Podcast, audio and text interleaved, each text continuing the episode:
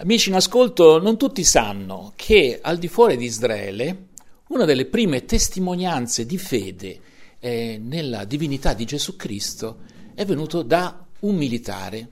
Era un centurione romano che di fronte alla crocifissione rimane impressionato, probabilmente dal comportamento anche di Gesù, insomma, in questa circostanza, e dice veramente costui era figlio di Dio. Mm? un ufficiale dell'esercito.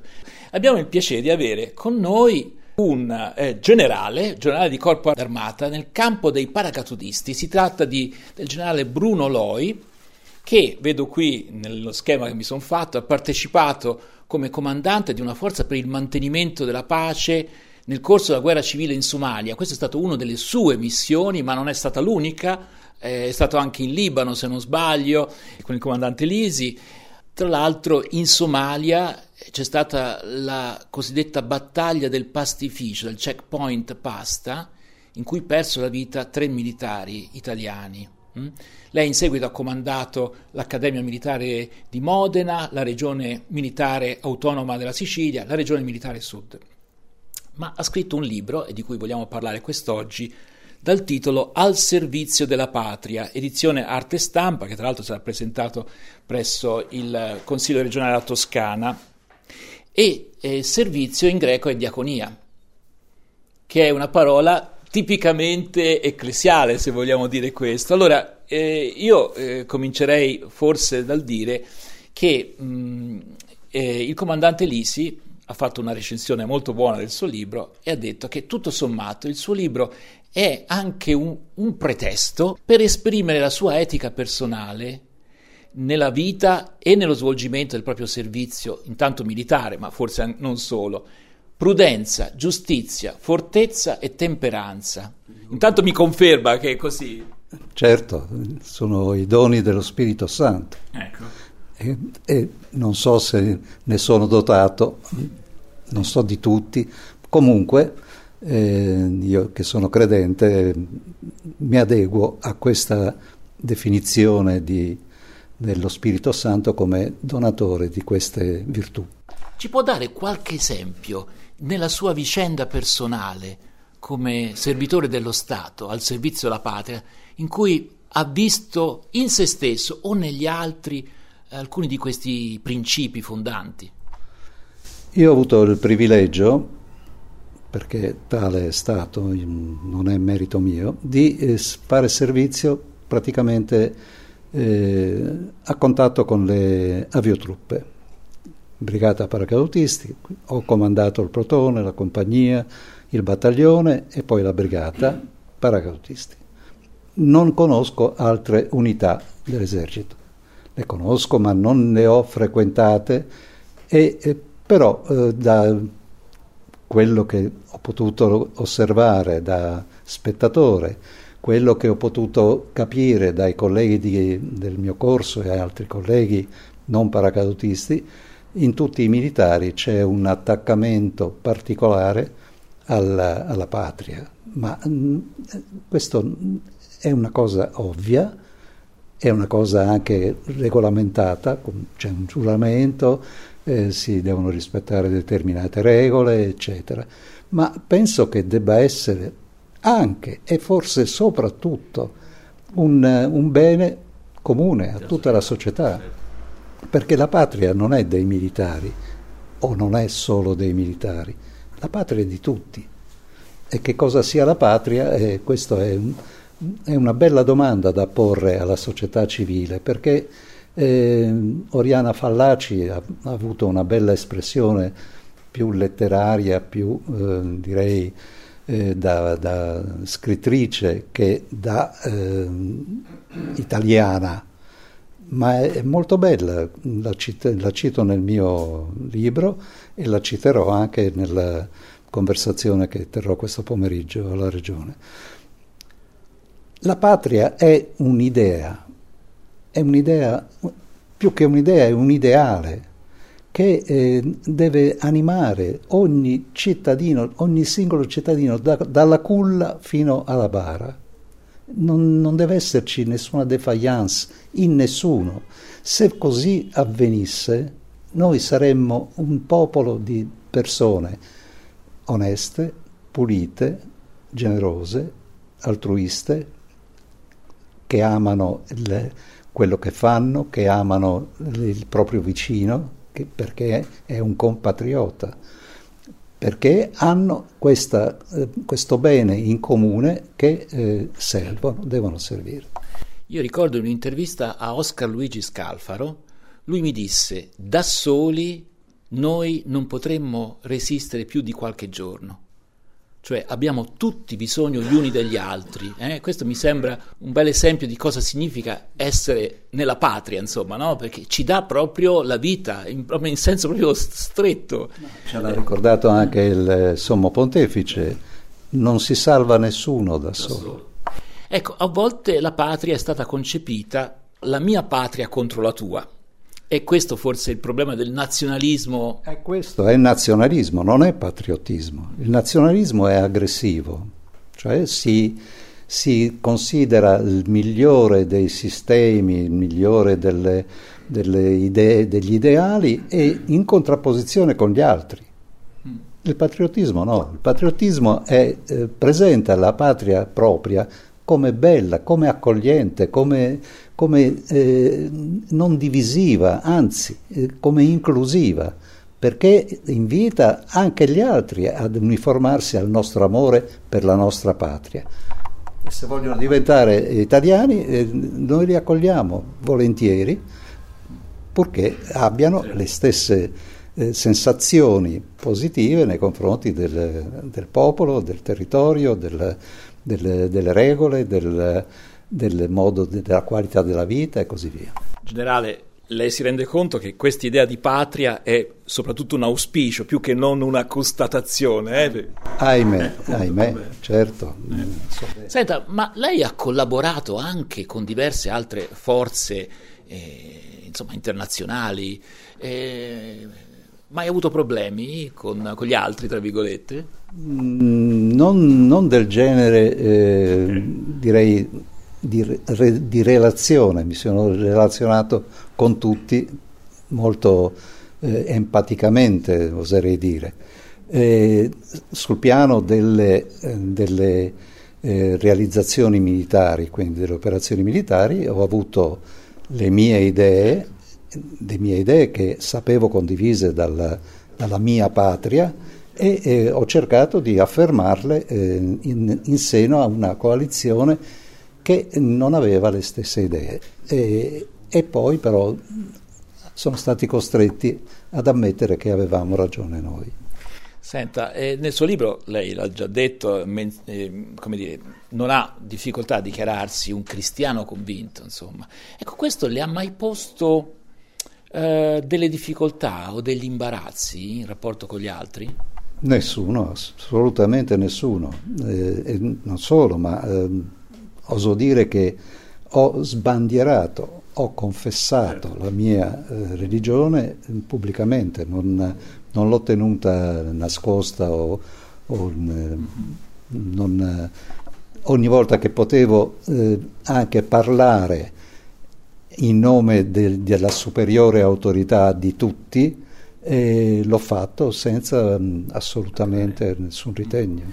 Ecco, un'altra cosa che emerge chiaramente nel suo lavoro è il problema dello, dello stress, perché quando si ha a che fare eh, con la morte dei propri sottoposti, per esempio, eh, è chiaro che c'è un, un sentimento iniziale di disorientamento, eh, lei ha detto che un comandante non se lo può permettere, però siamo non, tutti uomini. Non si può permettere di, dimostrarlo, dimostrarlo, quello che ha dentro è, è, è travolgente è, ed è una, una sensazione insopprimibile, però dall'esterno non si deve notare. Ecco, abbiamo fatto riferimento alla, alla vicenda del checkpoint Pasta. Sì eh, quello è stato forse il momento nella sua esperienza militare più duro, insomma. Sì, è stato il momento della verità per me.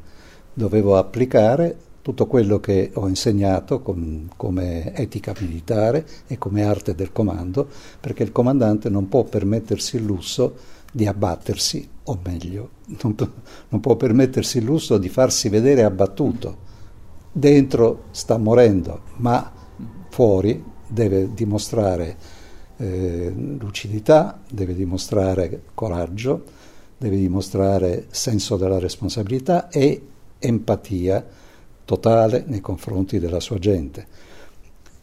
Tutte cose abbastanza difficili da ottenere in un essere umano che, che ha le debolezze, che, che non ha tutti, tutte le virtù dello Spirito Santo eh, disponibili sotto mano. Però ognuno di noi ha delle, dei talenti e forse per operare in una posizione di comando bisogna avere certe attitudini a livello personale, no? Sono quelle che noi cerchiamo di scoprire eh, quando i, i, cadetti, quando i ragazzi usciti dai licei eh, si presentano al concorso per entrare in accademia militare o in accademia navale, aeronautica, tutte, tutte le, i centri di reclutamento dei soprattutto eh, ufficiali e sottufficiali hanno un eh, percorso didattico in cui è previsto che si eh, martelli, che si insista eh, quasi eh, pervicacemente su determinate questioni. Nel mio libro le, le, sintetizzo nei, nei tre pilastri dell'etica militare, che sono la patria, la disciplina e l'onore. Ecco, in questo trittico, diciamo così, lei però è stato anche eh, un comandante che ha mostrato empatia. Mi dica se, se, sbaglio, perché quando si parla di ubbidienza così uno potrebbe intenderla in mille modi diversi, insomma, che ci fa capire come, come si può essere autorevoli e empatici allo stesso tempo. Beh, ehm, non l'ho inventata io, però ehm, mi sono attenuto ad una ad una idea che eh, è circolata nell'esercito, non è stata istituzionalizzata, ma io, quando ho comandato l'Accademia, ho provato a renderla eh, istituzionale.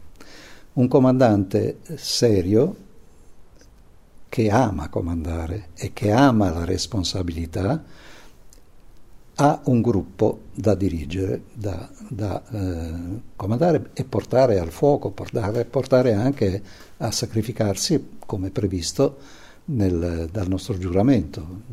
Quindi è una, un, un fatto che deve entrare nella coscienza di tutti e al momento opportuno essere applicato come si deve. L'inno d'Italia eh, fino alla morte è, è, una cosa seria tra i militari, non è una cosa... Certo, certo, è una cosa seria e dovrebbe essere cantato a squarciagola da tutti perché un inno non si sussurra eh, come, come al, al, Festival di Sanremo, tanto per intenderci. E peggio ancora quando l'ha fatto Benigni a suo tempo, che l'ha proprio sussurrato come quello che mm, non ne voleva sapere. A me, a me ha dato questa, questa sensazione. No, c'è una, una, preparazione a questa disciplina delle intelligenze. Il gruppo deve essere eh, animato intanto dalla serietà e quindi abbracciato i tre pilastri etica, eh, disciplina e onore. Deve aver giurato, deve essere in, innamorato possibilmente del suo lavoro e della sua attività e, e poi deve imparare bene tutto quello che è previsto che competa al suo livello di grado avere la coscienza della, eh, del lavoro collettivo, quindi essere sempre in empatia con il suo vicino, il suo compagno di coppia, il suo comandante, il suo eh, aiutante e così via, perché eh, quando si dà l'ordine, che non è più un ordine che richiede eh, obbedienza pronta, rispettosa e assoluta come eh, in passato. Fino al 1986 avevamo questa, ancora nel regolamento di disciplina questa, questa dicitura. L'obbedienza deve essere pronta, rispettosa e assoluta, così come era assoluta ai tempi del sovrano. Quindi era un, una obbedienza eh, non partecipata, non, non convinta, perché eh, era assoluta, quindi si doveva obbedire e basta. Oggi la eh, stessa obbedienza sul regolamento di disciplina è definita pronta, deve esserlo, rispettosa, deve esserlo, ma leale. Leale significa che eh, si chiama al, rap- al rapporto eh, la propria coscienza e dice ma mi sta bene questo ordine? Mi sta bene perché è legale? Primo, aspetti, perché poi c'è la prima domanda, è legale? Qui se è illegale si dice non obbedisco e si deve dire, si deve dimostrare perché è illegale. Ma la seconda cosa, che è quella che poi consente di fare bene tutto il resto, è che si convinca dell'ordine giusto, si convinca dello scopo che deve, che deve conseguire quell'ordine, sappia quindi che eh, è d'accordo con tutto il gruppo a, per arrivare a quell'obiettivo, per arrivare a, a eh, raggiungere quello scopo prefissato. Se questo avviene nell'ambito di tutto il gruppo, basta un, un cenno, basta un, un segnale, un dito per farsi capire perché tutti sono allineati sulla stessa lunghezza d'onda. Da come lo dice ho l'impressione che in Somalia era così. Era così, certo. E ora una breve pausa, una pausa musicale con uh, l'inno d'Italia, eh, che in qualche maniera rappresenta bene questo desiderio di servizio, al servizio della patria, è infatti il titolo del libro di cui stiamo parlando quest'oggi con l'autore, il generale di corpo d'armata Bruno Loi.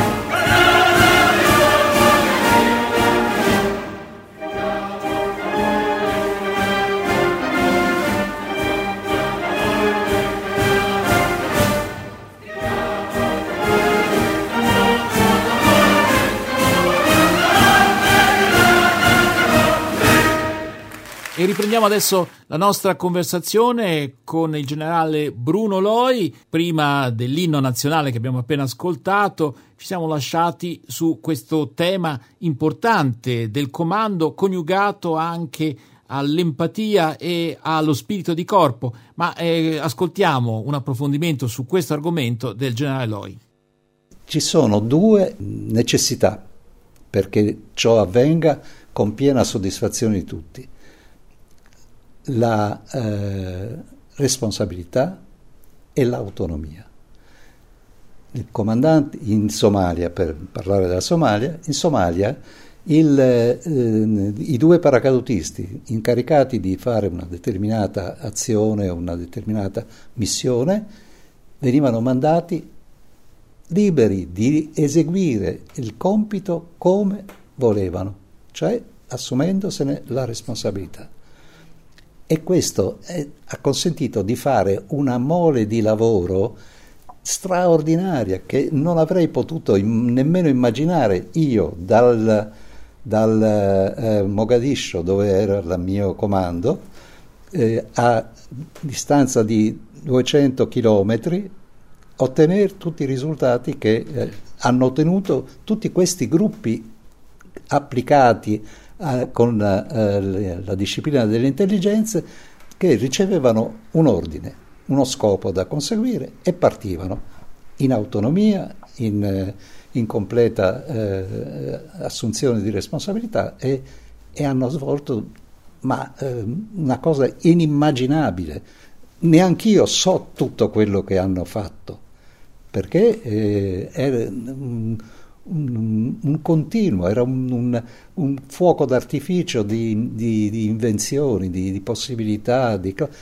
in, queste, in, queste, in, questa autonomia però possono succedere anche eh, i guai, perché eh, io mi sono fidato di, te eh, e tu mi hai tradito. È successo? È successo, è successo, penso che abbiate avuto sentore di quel cancan che è stato sollevato polverone incredibilmente falso. E in, sembrava che tutti i paracadutisti in Somalia fossero torturatori, stupratori e via discorrendo.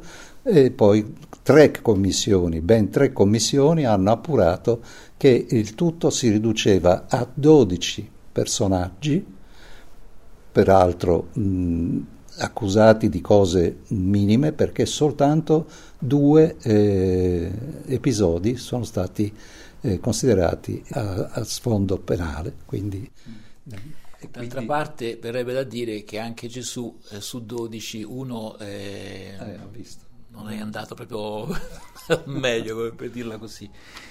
Lei ha avuto tantissimi riconoscimenti ha avuto però anche dei momenti di, di pena. Di pena, sì, esatto, e con accuse.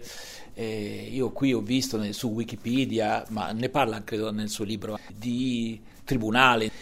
Come se la cava una persona? Perché uno rimane veramente disorientato, passa dalle stelle alle stalle Bravo. nel giro di poco tempo, veramente non è una cosa, è roba psichicamente pesante. E dirò di più che eh, quando sono tornato dalla Somalia ero sulla cresta dell'onda. Immagino. Osanna da tutte le parti, eh, riconoscimenti, eh, genuflessioni, una, una, cosa, proposte di entrare in politica, proposte di fare film, di, tutte, tutte, cose ehm, che, che, stavano cominciando a farmi montare la testa. E qui eh, ho ho provato la mano del Signore che a un certo punto mi ha dato una sberla con quelle, tutte le, le, accuse, tutte le eh, falsità che sono venute fuori e, e mi ha riportato coi piedi per terra. Anche mia moglie ha lavorato a questo, quindi eh, ero in buona compagnia e ho recuperato un, una, una, serenità che eh, avevo perduto. È durato poco per il vero, perché mi sono sempre appellato ai doveri di un comandante che eh, nella sventura è lì che si vede se sa comandare, se sa comportarsi oppure cede, mm. cade. E... Mm. Generale, verrebbe da dire che forse dovete anche insegnare alle reclute a sposarsi bene, anche, eh, ho l'impressione, sì, che sì, anche sì, quello, occhi e croce, oltre alla propria fede, la famiglia è importante nei momenti... Importantissima, eh. importantissima, e io l'ho trascurata e se non avessi avuto accanto mia moglie eh, potrebbero, si sarebbero potuti produrre dei, dei guasti notevoli, invece lei ha tenuto le redini della, mm. della, casa in maniera eccellente. Adesso mi sta facendo pagare lo sconto. Beh, è... Senta, io le volevo fare una domanda, forse, beh, ancora due domande avrei. Eh, la prima è questa, diversi analisti in Europa adesso ritengono forse utile il ripristino del servizio di leva obbligatorio generale. Se ne parla anche a livello ministeriale. Esatto. eh, però io vorrei chiederle, allora, è davvero utile? Ma... Io non credo che si arrivi a ripristinare il servizio militare eh, obbligatorio. Primo perché eh, sarebbe una, accolto dalla società non, non, non favorevolmente.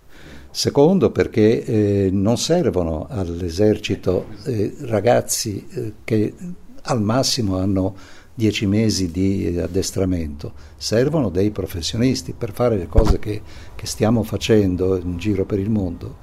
Il ragazzo, io avevo tutti i ragazzi di leva, il 70% del contingente era di leva, ma erano paracadutisti, eh?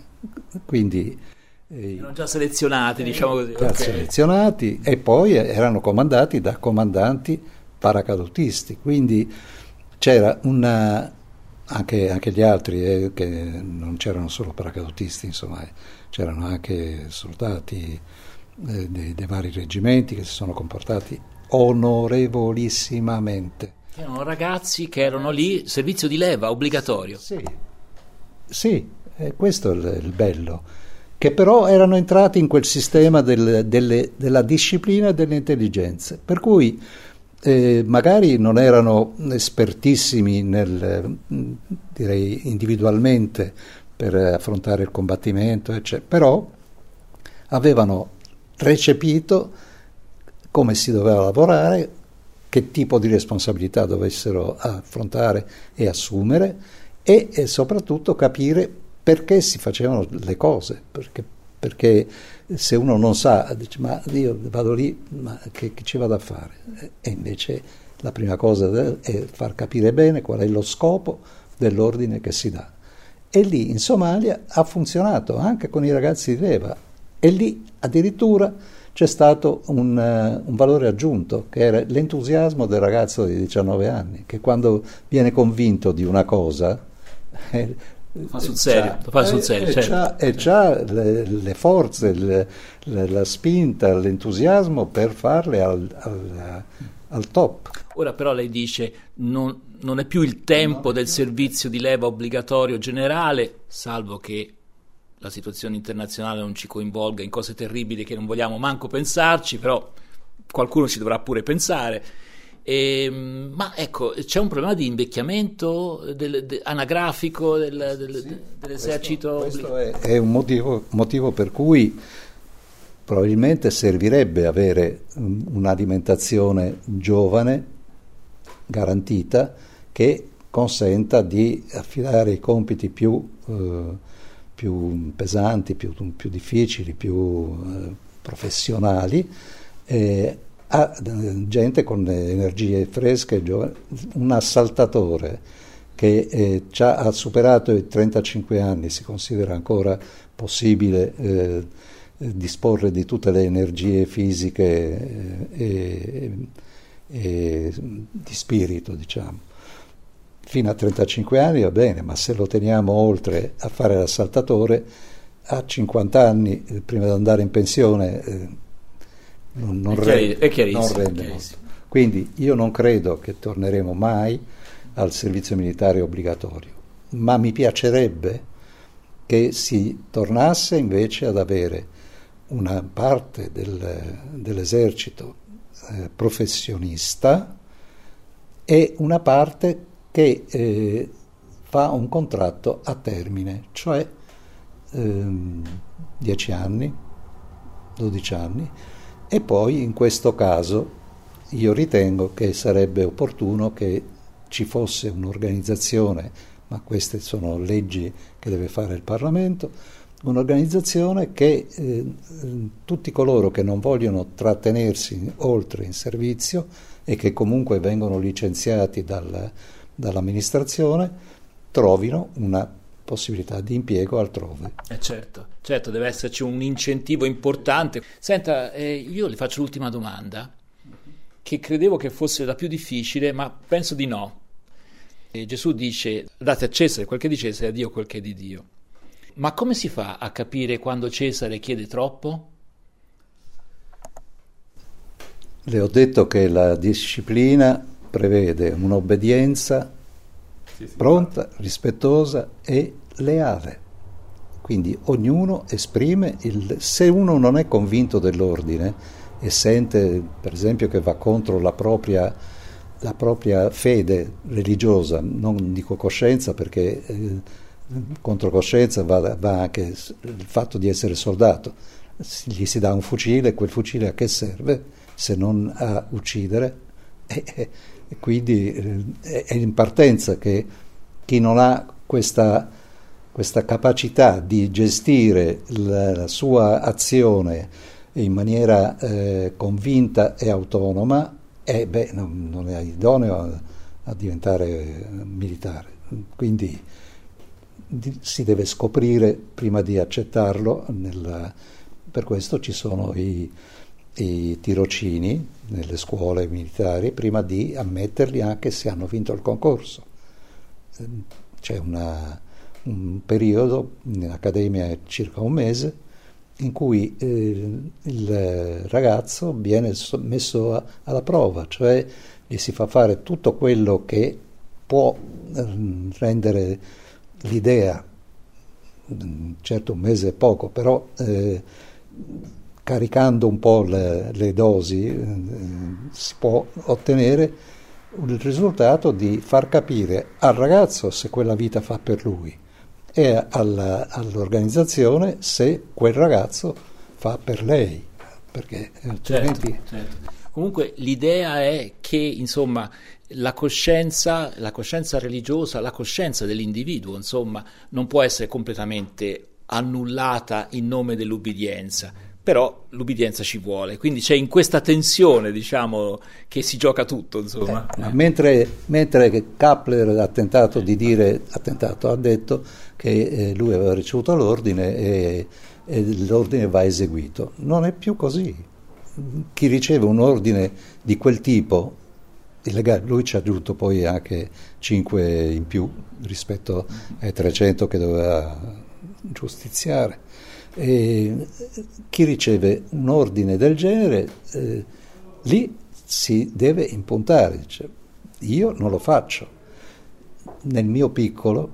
È mai successo? È successo. Quando, quando il comando americano ha deciso di... Eh, fare la, la rappresaglia per le, l'uccisione di 23 pakistani e l'afferimento di altri 56 eh, in una, una, mattinata di furia eh, ribelle e il comando americano aveva deciso di dare una bella lezione al, a chi aveva fatto questo e eh, io mi sono opposto come eh, contingente italiano. Noi non siamo venuti qui per fare la guerra, noi siamo venuti qui per aiutare il popolo. Se noi adesso ci mettiamo a sparare sul popolo, eh, diventiamo la sedicesima fazione in lotta. Non siamo più coloro che risolveranno il problema della del, pacificazione della Somalia. Gli hanno dato retta? No, però poi hanno riconosciuto che avevano ragione gli italiani. Quindi. Allora, naturalmente sarebbero ancora tantissime domande, non possiamo per motivi di tempo radiofonico continuare, però io invito i nostri ascoltatori a procurarsi questo libro del generale Bruno Loi, il titolo, ricordo, è Al servizio della patria, edizione arte stampa. Generale, è stato un piacere parlare con lei, grazie mille. Grazie a lei.